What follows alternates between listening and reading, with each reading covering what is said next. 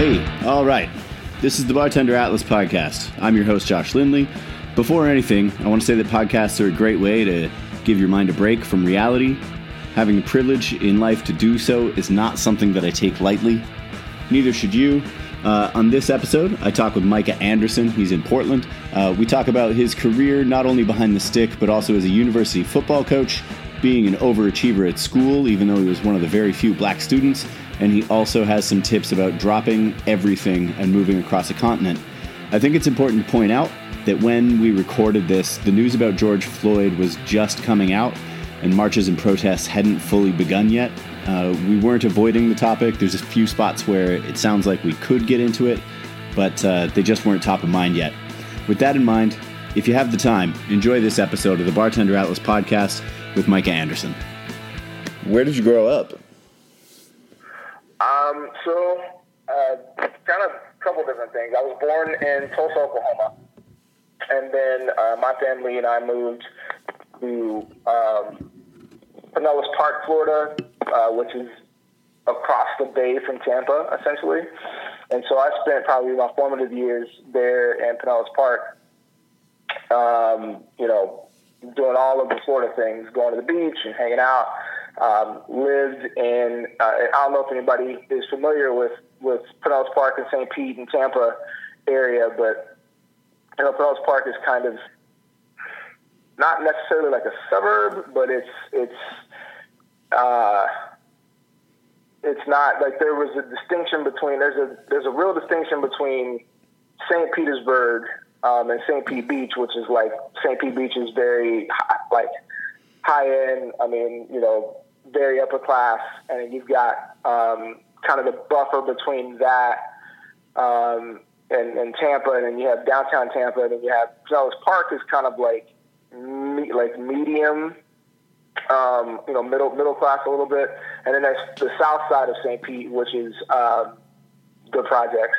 And so I grew up kind of in that in that middle area, um, but it was it was different. You know, it was different for, for me and my family. I mean, we we moved there because we knew some folks that my mom knew some folks that, that lived there, and so we moved there um, because it was a better, a warmer climate, a better environment for my sister. And so, uh, but about ten years there, um, kind of growing up and doing that. Uh, you know, moving back and forth between um, you know, houses there and, and had a lot of friends in the south side of St. Pete, had a lot of friends in downtown Tampa. And then um, in middle school, moved to Oklahoma City and um, moved to a, a little suburb of Oklahoma City uh, that's called Piedmont, which is now it's not, but when I was there, it was, it was pretty rural. Um, we had uh, some acreage and some land, and, and you know, grew up with my dad, kind of planting watermelons and, and things in the in the in the in our field and, and hanging out and, and went to school there and played ball there.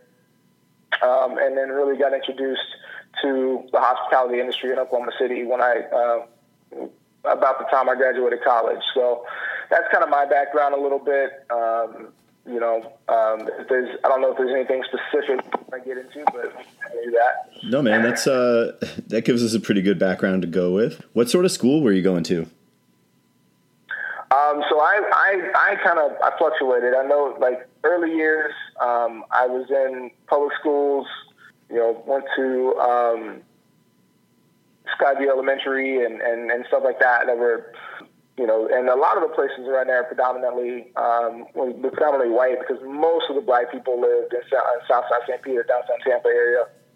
And then for a little bit, I was in a private school, um, which was, um, you know, very. It was a it was a kind of a religious private school, so it was you know there was a lot of uh, religious indoctrination that went on there. Mm-hmm. Um, so that was that was uh, you know that was an early thing for me. Um, and so yeah, that was that was that. I didn't. I, I, when I left there, I was 12. I just started sixth grade at uh, Morgan Fitzgerald Middle School, which is pretty pretty good pretty good school there um, in the Pinellas Park area leaving there, I was, uh, you know, I was in gifted programs and things of that nature. So it was, it was, you know, my my upbringing was was very um, was very unique in that, you know, I was. Uh, I, I was one of two two children, but you know, uh, my sister has cerebral palsy, so there wasn't like a whole lot of there. I, was, I spent a lot of time kind of by myself, but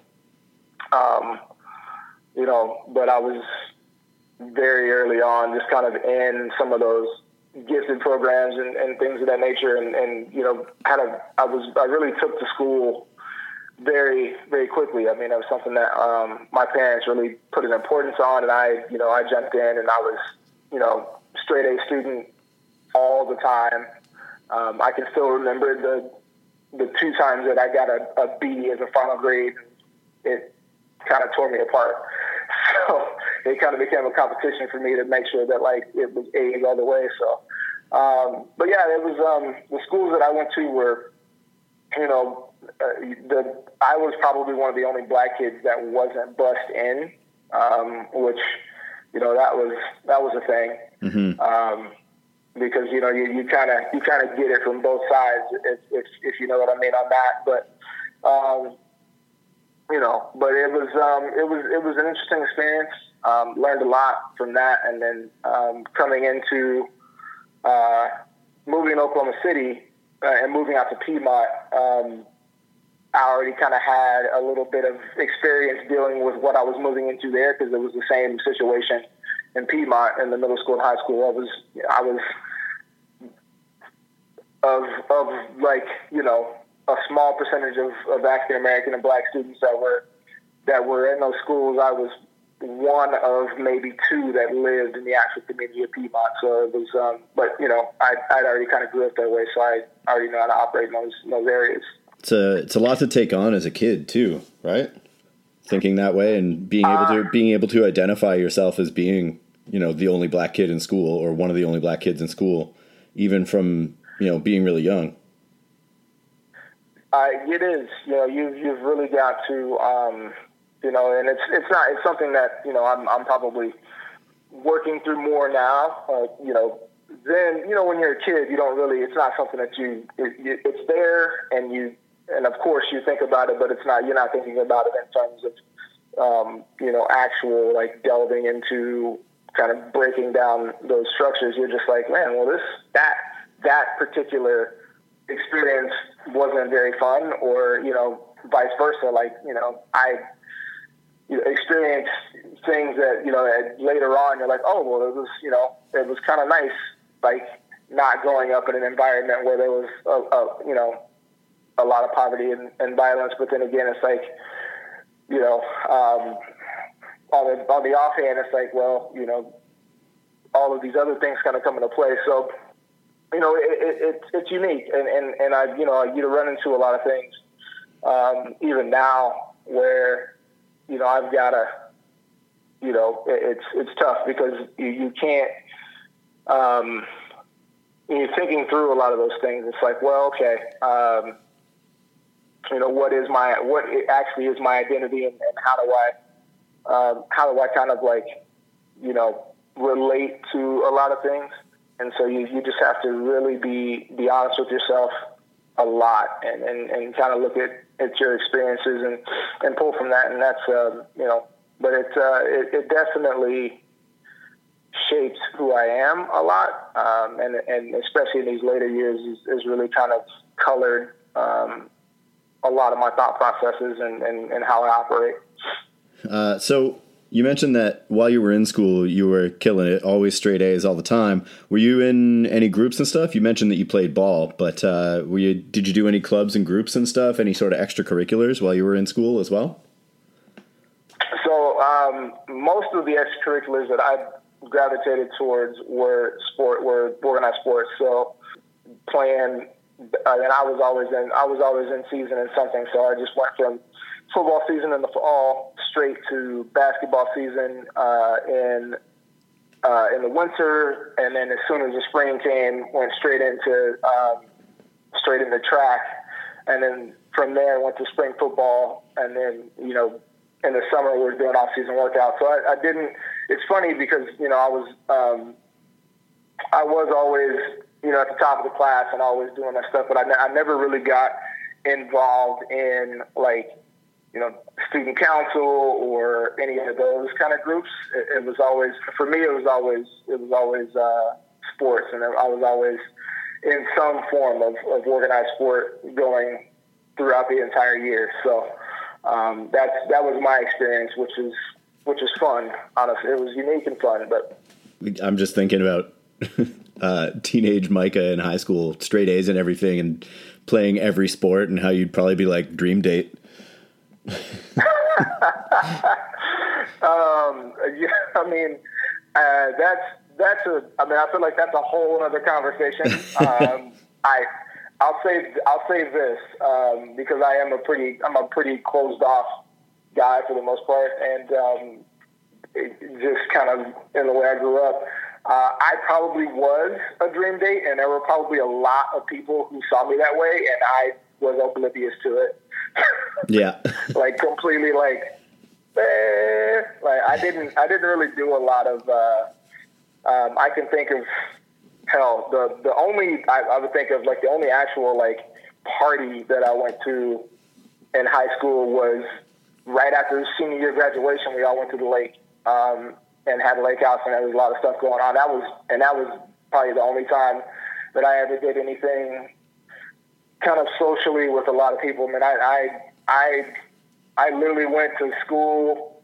Um, I would go hang out every now and again at some of my boys' houses and just kick it and play basketball in the driveway or whatever, or I was at home or I was at practice. And so, like, yeah, I, I'm I'm definite that there were a lot of people that are like, damn, like this dude would be awesome, and I was just like blinders, like, nah, I got I got a I got a game on fr- Friday, and I gotta I gotta make sure I get like an A on this test on Monday. You're focused, you know. It's it's commendable to have focus. Yeah uh, after high school, did you do any post secondary? Yeah, yeah, I did. I did my I did my undergrad um, at um, Southern Nazarene University, which is there in Bethany, Oklahoma, which is like a ten minute drive from where I lived. Um, they had just started their football program. It was a year old when I went, so I took a scholarship there and played football um, wow. for them, um, and did my undergrad was in kind of history and political science. I've always been a big history person. Um, there was a time where I wanted to be uh, a Supreme Court justice and, and, an attorney, so kind of jumped into that route, but eventually kind of phased out. Uh, I, I, mean, I graduated in 05, um, but yeah, I went to school there, um, and that was also a very unique experience. It's a very uh, unique school. It's a it's a it's a Nazarene school. I don't know if anybody's really familiar with that, but um, no, what's that mean? So, well, so Nazarene is a is a Christian denomination. Yeah, that is a that is a branch of like the Methodist uh, denomination, and it's so it's just it, it was very. Uh, was very religious and very strict. So we had to go to chapel uh, three times a week. Um, which was a requirement. Uh, there was a lot of restrictions as far as you know drinking and just you know fraternization with you know opposites. Like there was there was just a lot of stuff. Um, uh, some of those things have relaxed, I know, um, due to some of the things that uh, we did. Uh, my my class and the people in my class were very adamant about getting a lot of things kind of changed. Um, which was interesting. Um, I when I was there, I was part of a group um, in Oklahoma. They have um, a organization called the Oklahoma Intercollegiate Legislature, which is a really fun um, organization which brings delegations from the different universities in the state. And we spend about a week at the Capitol, um, essentially acting out every branch of government from the judicial branch to uh, executive to the legislative branch, and so you get to you get to learn a lot of stuff. You actually write legislation. You're in um, in chambers. There's the House. There's the Senate. There's a whole whole kind of deal.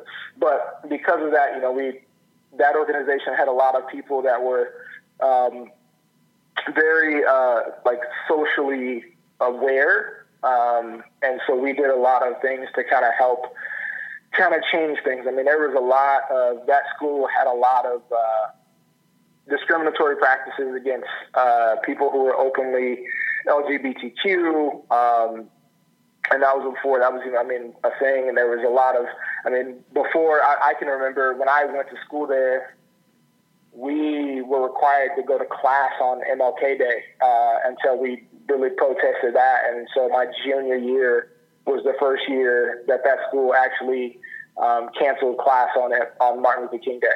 So that was also a very unique experience. Yeah, well. no kidding. Wow, you changed things, man. Yeah. So you mentioned it a couple times, uh, always relating to school. But did you grow up in a religious house as well? Uh, yeah, um, I mean, even so, even even now. So, you know, my my parents have, have always been um, really active in the church community that they grew up in. Um, you know, my father even is now. Uh, he's not. I, I, I don't know that I would call him a pastor, but he does um, conduct services from time to time at, our, at, at their local church. Um, and so it was it was a very religious religious home that I grew up in, um, and and and for the most part still is. You know, my parents are still very very religious, and it's a very um, you know I, I, I love them to death, and I don't I, I, you know I'm not I don't want to disrespect anything that they believe in, um, but it's also it's it's interesting to kind of grow up in that, and then also to kind of move out of that and see see it from a different perspective and understand um, a lot of the the racial history that's tied to religion, um, and how it and how it how especially in this in in, in America it's it, it is used to kind of kind of placate a group of people in ways, and um, you know, it's it's it's uh, it's so that's that was when I, as a young person, I think I would say even early middle school is when I started to just before I even knew the history of the country, everything. I was just kind of like in serve in church services or like reading things and being like, I don't. This is like, you know, this doesn't feel right for me. This feels a little. It feels a little oppressive um, both racially and genderly. Um, you know, we went to a pretty a pretty um, fundamental fundamental church, I guess would be the case. Uh, we were Pentecostal, so there was a lot of like, you know, strict interpretation of, of biblical scripture. So, uh, yeah, it was it was again um, that that's that's kind of how it went down for me. Yeah, it's funny you know, I come from, you know, touring with punk rock bands and whatever, and it would always be weird when you'd start talking to bands from the South who otherwise are, you know, straight up anarchists, anti capitalist, you know, they shout down every organization that there is. But it would be funny to meet guys who were from the South and would talk about how, yeah, you know, I understand why on a grand scheme religion and churches are bad. However, there are a lot of communities where churches are the only way that people can get together and do feel supported. And so it's always funny to see a different perspective of it where, you know, you're raised in a specific type of religion and with a certain kind of community and you step away from it you can see the downsides of it but when you're actually inside it it is it can be a very supportive thing for people that otherwise don't have a whole lot to hold on to yeah and that's and that's you know that's a, a that's a very important thing to know and i, I think that kind of comes back to like um, you know, things are every, everything that we look at, right, is is not um, is not cut and dry. It's not black and white. There's there's duality to to almost every aspect, and um, so yeah, you're I mean you're spot on because there's a lot of communities where your your only support is your church community um, in every possible way, right? For for safety, for economic support, um, for social support. Um, the, the only the only place that's providing that is your church community, and so it's a it's a very tricky thing to navigate. We talked a little bit. You were in university studying history. You said you wanted to be a Supreme Court justice. Um, you've been back in Oklahoma. You're also playing football. What was your first job out once you got out of university?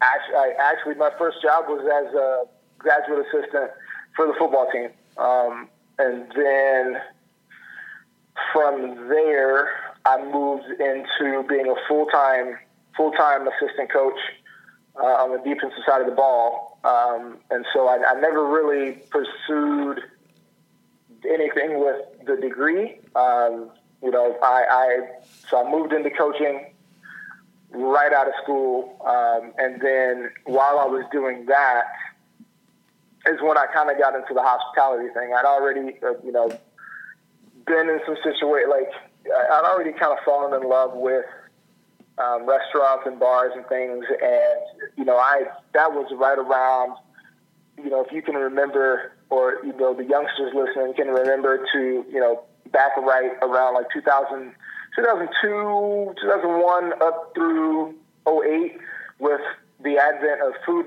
Food Network and um, Home and Garden, like all those things were like they had just jumped off, and so like that's how that's I grew up with all of those things uh, through high school and then through college, and so um, while I was coaching is when I just I just got a wild hair. It's like I want to go work in a restaurant, and um, I knew that there's a, uh, a a friend of mine who was a member of the Oklahoma Intercollegiate Legislature who worked at um, a restaurant downtown in Oklahoma City. So I called him up and was like, hey, um, I just want to work in a restaurant. He was like, we're hiring. Come down, interview. We'll see what's up. So my first job um, out of university was was coaching, which I which I continue to do, uh, and then uh, my second uh, would have been uh, working in a restaurant uh, as, as well as working retail. There was a time there where I worked about four four jobs in, at a time. So keep him busy. You start working in restaurants a little while after university, while you're coaching as well. Um, obviously, you've worked in bars and restaurants for the past ten, well, yeah, 10, 12 years now. How much coaching football plays into your approach when you're working with new staff at a bar? It, it, it's a lot. Um, it, it, it colors a lot of how I work with new people. It colors a lot of how I build a team. It colors a lot of how I, I approach training people. Um, you know, there's, you know, there's just a lot of aspects that carry over. Um, you know, understanding how to teach technique um, with clear and concise direction, um, using buzzwords and keywords in order to kind of drive things home so that you're saying a lot of the same things over and over on a daily basis um, so that it that it creates so it just kind of creates that that memory um, repetition and understanding that you know we need to do a lot of the same movements over and over again. We need to do a lot of the same things. We need to set things up the same way over and over again until it just becomes kind of a natural thing. Um, you know, so all of those things are things that, as a coach, that's how you approach teaching technique and then being successful. Uh, and then also just kind of like look like reevaluating yourself over and over again. Um, kind of doing self scouting and being like, all right, like you know, let's take a look at what we did and what we can do better and how we can how we can kind of improve. So I, I take a lot, um, even now, from from coaching into uh, into how I bartend, into how I work with people in a team and understand both my role and their role, um, and then also um, onboarding and training people and, and setting up a program in order for it to be successful. Um, you know, a lot of it is, I think, probably the biggest thing that I've taken from it is is that um, it's better to to keep things simple and and be repetitious and learn it and be really good at it and do do what you do well than to try to do a whole lot of different things. So yeah, that's a that's a big part of of how I approach um, being behind the bar. And so, as well as being behind the bar, you, and this is part of the reason that we reached out and wanted you to be part of the podcast. The first time you and I met, you had sight unseen, knowing nobody in Toronto, took off, came to hang out for three days for what was kind of sort of supposed to be a bar institute that happened here. Just diving in and going out and doing stuff and experiencing things. Uh, it's really, I mean, it's admirable. But you've done that with a couple different things. You've taken part in Camp Runamok and uh, Josh Davis's Brown and Balanced. What draws you to jump out from these routines, or is it a desire to keep learning things? Is it a history thing, even, and you want to, you know, experience stuff? What uh, what draws you out from behind the bar to go and do this? I mean, there's you know, that's a really good question. Um, I think a lot of it starts first with um, with my mom, who has always had a little bit of a restless like travel bug, and and recently I learned that my dad's this way too. He just doesn't. Um, we just never saw it as much, but um, I, I can't sit still in one place for too long. Um, so that's kind of the first thing. Um, so every six to seven months or so, I start getting like this itch to just I got to go somewhere and do something different, right? And so that was kind of that's kind of like, and that's just something that is inherent in, in, me as a person. Um, and so you take that and you couple it with um, a desire to to learn more about what I'm doing. I've always wanted to, uh, you know, anytime I get into something, like I said, I, I want to do it full on. Um, I want to learn it. When I coached, I was constantly, um, you know, trying to find clinic videos on YouTube or go to coaches' clinics and learn things from people, different techniques, different ways of doing things, trying to go and talk to staff. And so when I got into the bar, it was it was kind of the same. And I can remember the first time I went to Bar Institute was in Austin, and it was just a it was on a whim really. The the, the USBG in Oklahoma City was like, hey, we got a um, we have a, a Airbnb um, in Austin for Bar Institute, and I was like, I don't even know what Bar Institute is. I don't even know what y'all talking about, but if y'all have space, like I'll go. Um, and so I just I took off, hopped in the car with some friends, and we we drove down there. Um, and learning like being introduced to that being, and having like that whole kind of world opened up where I was like, whoa, like this is on a whole different level. Um, learning about consulting and learning about bar design and learning about the cocktail menu writing and learning about all of these things. And I was like, okay, like this is, I need to do as much of this as I possibly can. I need to learn all of the things. I need to talk to all of the people. Um, and so from there, uh, it was really easy because I already have a restless nature to just be like, all right, like I'm gonna book this trip and I'm gonna book that trip and I'm gonna book that trip. And part of it is definitely I want to learn like all these things, but all the other part of it too is like I, I want to explore new things. Um, so whenever there's an opportunity to go to a place like Toronto, I was like, I'm going. I've I've never been to Toronto before. I may never get a chance to go back to Toronto again. Uh, I have the time. I have the funds. I'm gonna go. Like you're not like I'm to go check it out. I'm to go hang out. I'm to go learn all the things that they've got to teach me, and I'm going to go explore the city of Toronto. Um, and so that's just kind of how I have been uh, my whole life. Uh, I grew up traveling with my mom a lot, like I said, and so it just kind of transitioned over as I got older to you know any chance that I get to go somewhere um, and explore something new and learn something, uh, I'm going to take it was it two years ago you left OKC and you've been living in Portland? Mm-hmm. Yeah, uh, moved out. It will be two years in um, October. This coming October, it'll be a full two years that I moved. Um, or actually, yeah, right. That's when I signed the lease, and then in December I actually moved. But yeah, and and that was really kind of it. You know, I just kind of got to a point in OKC where um, you know, I kind of done a lot of the things, and I was like, I, I knew that I liked this city. I knew that this city had a lot to teach me, um, and you know, I, I wanted I wanted to experience something different and do something different, and so um, I made the move. It timed out right, which you know that always helps. Um, you know, my my lease in Oklahoma City ended in November, and I signed the lease out here uh, at a place in October, and I was like, all right, this, this times out correctly. I didn't have anything tying me down um, as far as family obligations or anything like that, or job obligations. And so it was really easy for me to transit. And um, it's been great. This move has been amazing. I, I love it out here. It's uh, the city is welcoming. It's it's great. It's uh, very easy to kind of get around. Uh, the the hospitality scene out here is wonderful, and there's so much to learn. There's so many people out here that are doing amazing things that you can learn from, both um, back of house, front of house, in the kitchen, on the on the floor, bartending, and all of those things.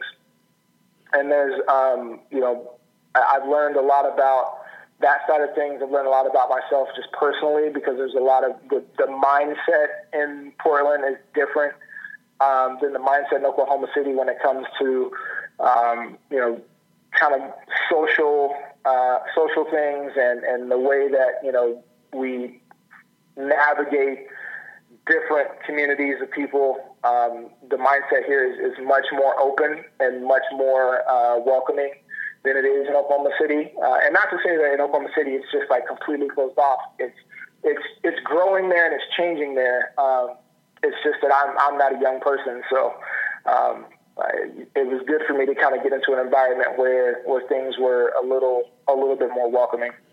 I want to get back and talk about Oklahoma in a minute, just about something you posted a while ago. But when you were making the move from OKC to Portland, did you have a gig lined up already? Did you could you like walk into a job, or did you get there and sort of feel it out while you were there? Did you save up a bunch of money beforehand so you could take the time to feel it out, or did you kind of hit the ground running when you got there? So I did what I would not recommend other people doing. Um, I signed a lease before I had anything set up, and I didn't have anything saved. It was just like, I'm going. We'll figure it out when I get there, um, which is kind of how I approached it. Um, and you know, I, I, I didn't. I honestly didn't realize how competitive it was out here until I got out here. Um, and people were like, "All right, man, we'll see." um, because it's not it's, it's pretty competitive for people who are not from Portland. Basically, like if we don't like folks out here are in the in the beds and hospitality industry. It's like if we don't know you, you know, it's kind of hard for us to kind of to put you behind the bar in front of people mm-hmm. because we don't really know what you can can and can't do. Uh, but I got I got extremely lucky um, because um, a spot at the Rum Club opened up right around the time uh, I was moving, and I I knew someone who worked there. Uh, kind of going back to you know picking up and just traveling and going and meeting people and learning things, right? Um, so that really helped me because I, I knew some folks from when I had done that before, uh, and they were able to facilitate me getting an interview uh, and a stage, and uh, I ended up getting hired. And uh, fairly, like literally I actually left about a week earlier than I planned to get out here for the interview and the stage because um, I ended up kind of getting that job. So I, I, got I got really lucky. I wouldn't recommend other people doing what I did. Um, you made it work though. I would definitely say put some money put some money back, research the market you're going to, and and and, and you know kind of prepare yourself for for not having a job for a, a, couple months when you make a move like that. Don't don't do what I did. Yeah, it's not smart. and then a few weeks ago, when uh, Tiger King first aired, um, you posted something. It was so well worded. I won't even try to imitate it. But basically, you were saying. Why the fuck is everyone always shitting on Oklahoma? I can't wait to make a TV show that shows you how great of a state it can be. Um, so obviously, like you've moved away from it. Do you feel like you you appreciate Oklahoma more now that you're not living there? Um, I, I, don't. I don't know that I would say I appreciate it more. Um, I, I, I, I, was born in Oklahoma and and lived there for a long time. And the state of Oklahoma is a, is a is a wonderful, amazing state. Uh, first and foremost, um, are there some people there who have got some ideas that are not uh, that I don't agree with, for sure. Um, but I can find that in, you can find that anywhere. I yeah. Mean, I, I can drive I can drive 45 minutes east of where I'm standing right now, and I can run into a lot of those same ideas right here in Oregon, right? So that's just that's just part of America at this point. Um, you know, that's just what it is. But the state of Oklahoma, first and foremost, is is a gorgeous, beautiful state. Um, and and you know living there, the the people there, for the the most part, the majority of the people there have just huge huge hearts, um, and most of them once you know if you were to explain to them a situation, they're gonna I mean they're gonna open their door and they're gonna they're gonna do everything they can to make you feel welcome and to make you to give you what you need. Um, you know, in the face of multiple tragedies. I mean, we have tornadoes every single year in that state, right? Like mm-hmm. it's tornado season is a thing. And in the face of multiple tragedies, you will see the entire state just pour itself out to rebuild communities and to help people, and it's it's great. And and so, I, yeah, I wouldn't say that I that I appreciate it any more than I did. Um, I, and I think that's I think that's one of those things where like you know people kind of look at what I did, and other people are like, well, you moved away, you got out, right? Like you you know you you you escaped. And it was like, no, it, that's not how I view it. I view it more of I, I wanted a change of scenery um, because I had been there for a long time. And, you know, it was just time for me to do something different. Um, but I, like my heart is always is always going to be there, and I, I you know I have a lot of connections there, and I, I I'm always looking at what's going on, and you know the community there is growing um, and, and, and doing wonderful things, and so um, you know, and I and I'm not going to say that I wouldn't see myself up on the city at some point either. Earlier, you mentioned around 2001, 2002, you were high school and then university, and you were very interested in food TV and uh, those kind of things. The food competition shows popping off. Uh, who's your favorite chef? Oh man. Um, Word on the street is it's fellow Torontonian Matty Matheson. I so Matt, I didn't get into Matty until um, maybe like four or five years ago. I, I love Matty Matheson. That dude is amazing. Um, I've never met him in person, but yo, like, like I could watch his like cooking shows all day. Matter of fact, I'm glad that you brought that up because of all the stuff that's going on, on TV right now. I've been needing something to kind of take my mind off of it, and I'm probably going to watch some Matty Matheson in a bit.